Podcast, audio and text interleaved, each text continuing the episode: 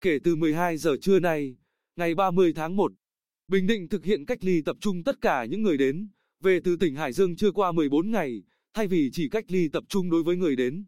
ở và về từ thành phố Chí Linh, còn các vùng khác của tỉnh Hải Dương thì cách ly tại nhà, tại nơi lưu trú như chỉ đạo công văn số 557 ngày 28 tháng 1 năm 2021 của Ủy ban Nhân dân tỉnh. Giám đốc Sở Y tế chỉ đạo, hướng dẫn các cơ quan, đơn vị, địa phương tổ chức thực hiện nghiêm công tác cách ly phòng chống dịch COVID-19 trên địa bàn tỉnh. Đó là chỉ đạo quan trọng tại công văn số 581 về việc thực hiện một số biện pháp khẩn cấp phòng chống dịch COVID-19 trên địa bàn tỉnh, do Phó Chủ tịch Ủy ban Nhân dân tỉnh Lâm Hải Giang ban hành khẩn trưa 30 tháng 1. Ủy ban Nhân dân tỉnh yêu cầu Sở Thông tin và Truyền thông, Báo Bình Định, Đài Phát thanh Truyền hình Bình Định và các đơn vị, địa phương liên quan thông tin rộng rãi, đề nghị người dân đã từng đi đến,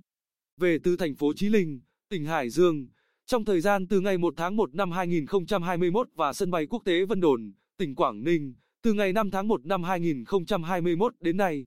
Chủ động đến trạm y tế nơi lưu trú hoặc TTIT tại địa bàn khai báo y tế để được hướng dẫn lấy mẫu xét nghiệm sàng lọc SARS-CoV-2.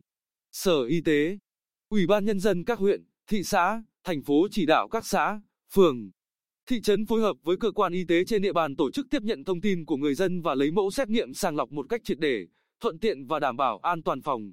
Chống dịch bệnh theo quy định, khẩn trương tổ chức truy vết, điều tra, xử lý ổ dịch khi phát hiện các trường hợp nghi ngờ hoặc mắc bệnh COVID-19, kịp thời báo cáo tình hình. Diễn biến dịch bệnh cho Bộ Y tế, Ủy ban nhân dân tỉnh, Ban chỉ đạo tỉnh về phòng chống dịch bệnh COVID-19. Đồng thời, Sở Y tế chỉ đạo, kiểm tra, giám sát các cơ sở y tế tăng cường thực hiện nghiêm các biện pháp phổ ngữ chống dịch bệnh trong cơ sở y tế theo đúng chỉ đạo của Bộ Y tế, thực hiện nghiêm khâu sàng lọc, phân luồng, cách ly và cho xét nghiệm toàn bộ các trường hợp nghi ngờ. Tuyệt đối không để lọt những trường hợp có nguy cơ xâm nhập vào bên trong bệnh viện. Ra soát các khoa có người bệnh có nguy cơ cao như hồi sức tích cực, khoa điều trị người cao tuổi, chạy thận nhân tạo, tim mạch, hô hấp. Kiểm soát chặt người vào, ra, không để hoặc hạn chế tối đa việc người nhà người bệnh chăm sóc.